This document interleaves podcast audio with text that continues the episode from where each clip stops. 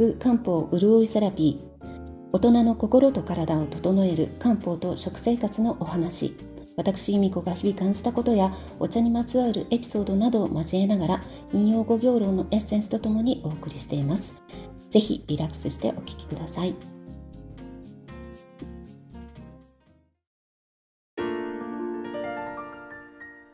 こんにちは。昨日の関東は梅雨の晴れまで洗濯日和でしたが今日はまたじとっと空気が重く感じます。皆さん、えー、体調はいかがでしょうか、えー、梅雨の過ごし方について前回はまず質を体に入れない工夫についてお話ししました。今日は食事面で気をつけるポイントをいくつかお話ししたいと思います。えー、まず食事の全般的なことで言うと味付けのポイントは薄味です。えそれから体内の水巡りを良くする食材豆類ハトムギ冬瓜やナスきゅうりなどウリ科の野菜それからもやしスイカトウモロコシなど今が旬の野菜が多いですよね。でそういった旬の野菜を食べることそれから余分な質を体表面から発散させる食材も適度に取り入れたいです。これにはネギ類やしそ生姜などが入ります。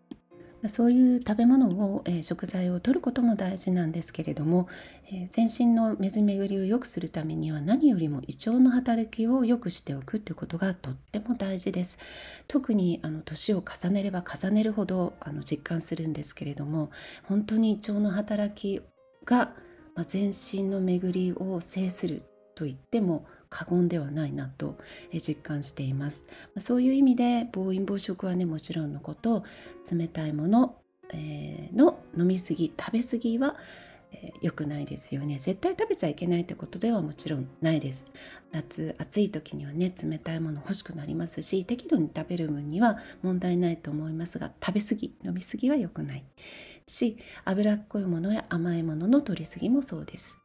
えー、まあ、私よく飲むのは自家製の自家製って言ってもただ干しただけなんですけどチンピ、えー、ですね、えー、よくこのポッドキャストにも登場する温州みかんの皮を、え干したもので熟成させたものと、えー、環境といって生姜を蒸して干したもの、えそれもあまり取りすぎてはいけないので、まあ、少量ですね。そこにただ熱湯を注いだだけの、まあ、お茶というかお茶も左右よりは少し味があるかなっていう程度のものなんですがこれをちびちび飲んだりしています。美味しいかって言われるとねそんなに美味しくないんですけどお腹の働きを底上げしてくれているっていう意味では水の塊いわゆる痰ですねができにくくなるっていう意味でも効果は感じています。それからこれは更年期の話にも関係するんですけれども、えー、さっき言った生姜は発散効果があるので、え、体の表面肌から汗として質を飛ばすっていう意味で梅雨の時期に積極的にとって良い食材ではあるんですけれども、え、今頭とか顔とか手足にほてりを感じている人がいたら、えー、生姜は取りすぎない方が無難です、えなぜかというとそのほてりがますます悪化する可能性があるんですよね、え私実はこれでこの前失敗したばかりなんですけれどもお友達から確か群馬だったかな。おみお土産で生姜の佃煮。確かねかつお生姜とかいう名前だったんですけど結構大きめの生姜がこうお醤油とかこう出汁につけてあるようなすごく美味しいご飯のお供をいただいてそれにはまってしまってついつい食べ過ぎちゃったんですよね。そしたらその日の夜頭がのぼせて全然眠れませんでした、まあ、そういう失敗もねたまにはあるんですけれども、えーとにかくやはりあののぼせを感じている方は生姜の取りすぎには気をつけてください。え前回のエピソードでもお話ししたように、え、だいたい40代以降からは陰のエネルギーつまり潤いは減少傾向にあります、生姜だけじゃなくて唐辛子系の辛いもの、刺激物ですねは、えー、まあ、そういうあまりこう発散させるものばっかり食べているとただでさえ少なくなってくる潤いがますます減ってしまってそれによって更年期症状が悪化する原因にも、えなってしまう可能性があります。えー、私もですね今あの違うんですけど若い頃ちょっとね辛いものマニアみたいに辛いものが好きだった時代があって、えー、なので辛いものが好きっていう方の気持ちはすごくわかるんですけどあの刺激物って中毒性があってどんどんエスカレートしませんか？私もの場合もそうでしまいにはこう辛くないと美味しいと感じないぐらいになってたんですけど、まあ、幸いなことにあの子供を産んでからは辛いものから遠ざかる食生活をしていたのでそれでストップがかかって今ではもう、うん、ピリ辛ぐらいは美味しいと思いますけどあまり辛いものはちょっと苦手な方になってしまったのである意味良かったと思って、えー、います。皆さんもですねあの辛いものにはあの悪いことばかりではなくて気血水をパッと巡らせてくれるさっき言った発散の効果があるので気持ちが落ち込んでいる時とかこう今みたいにじめじめ鬱陶しい時期に食事のアクセントとして取り入れるのはあとてもおすすめなんですが、えー、特にですね40代以降えー、更年期がちょっと気になるなっていう方がで辛いものが大好きという方は、まあ、将来のためにも刺激物辛いものの取りすぎにはくれぐれもお気をつけください。ここからは前回までに引き続いて更年期更年期症状についてお話していきます。Spotify の、アンケートで更年期症状具体的にどんなことが辛いでしょうか、気になりますか？というアンケートで一番多かったお答え気分の落ち込みイライラ不安感など気持ちの上での不調に今日は注目してみたいと思います。気分の落ち込みとか、まあ、イライラとかねその精神的な不調というのは更年期に限らずどの年代でも起こり得る不調だと思いますし原因も様々ですので、まあ、これが、ん、をやっていればもしくはこれを飲んでいれば間違いないっていうような一つの答えっていうのがあるわけではないんですけれども、まあ、なぜ気分が落ち込んだりイライラしているのかもし原因があの明確な場合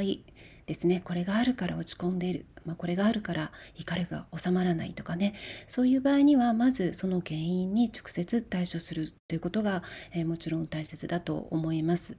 えー、例えばイライラの原因が人間関係だったらその関係に何か良い変化が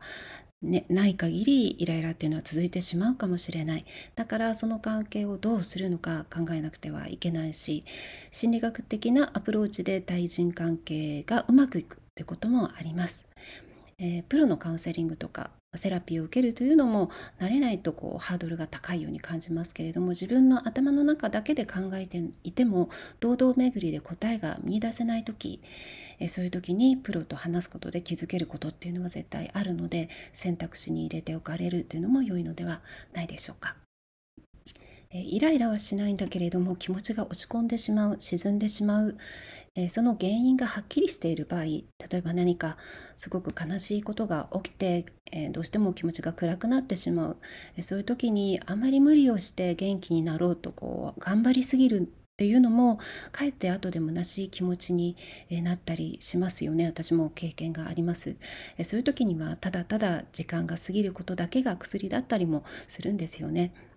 でも、まあ、そんな時に漢方に、えー、頼るっていうのも、まあ、一つの選択肢として覚えておいていただいても良いかなと思います。えー、気持ちをやら和らげる漢方薬とか、まあ、食材っていうのもあるので、えー、後ほどご紹介させていただきます。更年期症状としての気分の落ち込みや不安感の根本的な原因を、まあ、肉体的な面で探ると年齢とともに五臓の働きが衰える要は内臓の働きが衰えるということが要因として、えー、もちろんあるんですけれども年を重ねるにつれて感じる喪失感虚しさっていうのが大きく影響しているように思います。例えば母親としての役割の喪失とかえー、職場での立場の変化あと親との別れなどですね更年期以降には物理的に失うものが多いですしえさらに年を取ることで、え、若さとか外見の魅力っていうのも失われていくそういった喪失感もありますよね。で更年期はカラノス症候群更年期症状のことをカラノス症候群とも、呼ぶんですけれども、まあ、巣の中にいた子どもたち赤ちゃんたちが巣立っていってしまう。からそういうふうに言われるんですがそれが子供とは限らなくてそれまで自分が育んできたもの全てに置き換えられると思います、まあ、そういう存在をなくしてしまった離れてしまった寂しさ、えー、そういう時に私は何のために生きているんだろうとかえー、まあ、漠然とした不安とか虚しさ、えー、生きがいが感じられない、まあ、年を重ねるにつれてそういう気持ちになる人は多いんじゃないかなというか全く持たない人はほとんどいないんではないかなっていうふうに、えー、想像しています。えこの前あのもう一つのポッドキャスト「大人の女子会で」えー、直美さんと一緒に喪失感について話したエピソードがあるんですけれどもその時直美さんが言っていた、まあ、そのうん、虚しさとかね喪失感から抜け出すためには他の誰かからのこう慰めの言葉だけではやっぱり足りない自分でこう自力で変化を起こすことで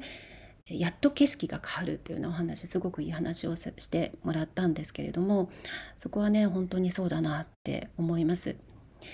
まあ、でももうどうしても何もできない動き出せないそういうエネルギーがないっていう時もありますよねそういう時には、まあ、あまり無理をしても、えー、逆効果かもしれないけれども、えー、例えば少し気分がいい時にいつもの生活の中にちょっと変化をつけてみるとか例えば近所のカフェで本を読むとかねいつも行かない場所に足を伸ばして行ってみるとか小さなことでも何かこう一歩踏み出すっていうだけでもあのきっかけになるんじゃないかなと思います。まあ、そうやってあのなんて言うんですかね葛藤しながらももがきながらも日々生きているそれだけで十分なんじゃないかなというふうに思う時があります。えー、SNS でキラキラしているなんて言いますけど外に向けてのキラキラだけに生きがいを頼ってしまうと年を取ってくるとですねどんどん虚しくなってしまうような気がします。えー、キラキラするんだったら対外的なキラキラばっかりじゃなくて自分の中のキラキラを求めるっていうのかな。他人に認められることよりも自分が内面で充実すること満足することに中心を置く。というんですかね。もちろん対外的に認められたい気持ちがあるのは誰でも当然で、まあ、それが日々頑張る原動力にもなるわけですよね。例えば料理を美味しい美味しいって食べてくれる人がいると作りがいがあるとか私もこのポッドキャストを聞いてくださっている方がいるっていうことがすごく大きな心の支えになっているんですけれどもでもまあ究極のところ、まあ、誰のものでもない自分の人生なので誰でもいつかは命が尽きる時は来るので、まあ、それまでいかに楽しく過ごすかということなんじゃないかなと思ったりします。えー、キキキリンさんがですねあの人生は壮大な暇つぶしだとおっしゃっていたそうなんですけど深い言葉だなと思います。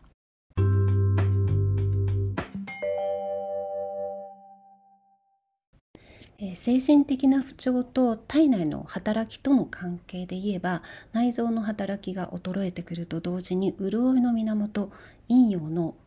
陰の部分が減ってくるということが挙げられます。それは全ての更年期症状の根本的な原因でもあるんですが潤いと気持ちがなぜどうどうつながるのか漢方を学んだことがある方ならばご存知だと思いますがまず漢方では血液血地には精神を安定させて意識思考をはっきりさせるという働きがあります記憶力もそうですで年を取ってくるとまず小僧特に胃腸の働きに置き換えられる火と胃の働きが衰えてくることによって食べ物からその大事な血を作り出す能力が落ちてしまうわけですね。それと同時に全身の陰陽の種を蓄えている腎という五臓も衰えていく腎には潤いの源陰腎陰と呼ばれるものが生まれつき備わっていますがその潤いが血になる源でもあってその潤いは日々の食事で補充されているので年を重ねて胃腸が衰えるとその腎にある潤いの源を補うことも十分にできなくなっていってしまうわけです。でそういうことで、まあ、年を重ねると時に特に若い時から血が足りない血虚の傾向がある人貧血気味だったり疲れやすい人は年を重ねるとますますこう精神を支える血が不足してしまって不安になったり気持ちが落ち込んだりするというわけなんですね。一方でイライラして怒りが収まらないというタイプの不調もありますよね。これにはもともとの性格もかなり影響していることは確かだと思いますけれども漢方的にも、え理論があります、えイライラしたり怒りが収まらないことを頭にくるって言いますけど文字通りこの怒りイライラっていうのは頭に熱が上っている症状なんですね。でイライラしている時って顔が赤くなっていたり目が充血していたりする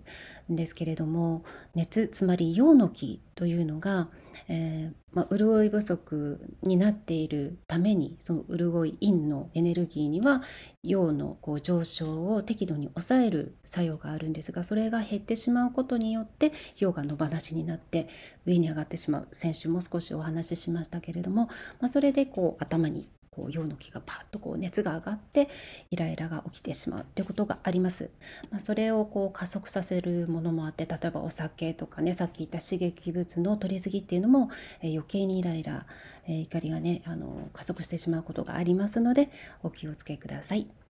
そういった気持ちの上での不調を和らげる食材や漢方薬も少しご紹介しておきます。まず薬膳的な、えー、食材で一番おすすめしたいのが金針菜です、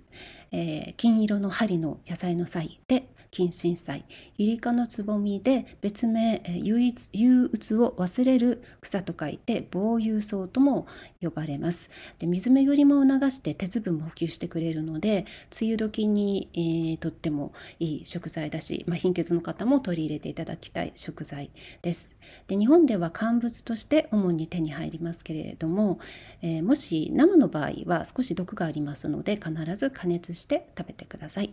えー、乾物は洗って、えー、ぬるま湯で30分ぐらい戻すと柔らかくなります、えー、で使う際には端っこの硬いところをちょっと切り落として使われるといいと思います。戻し汁もあの成分が出ているので捨てずに使うと効果的です。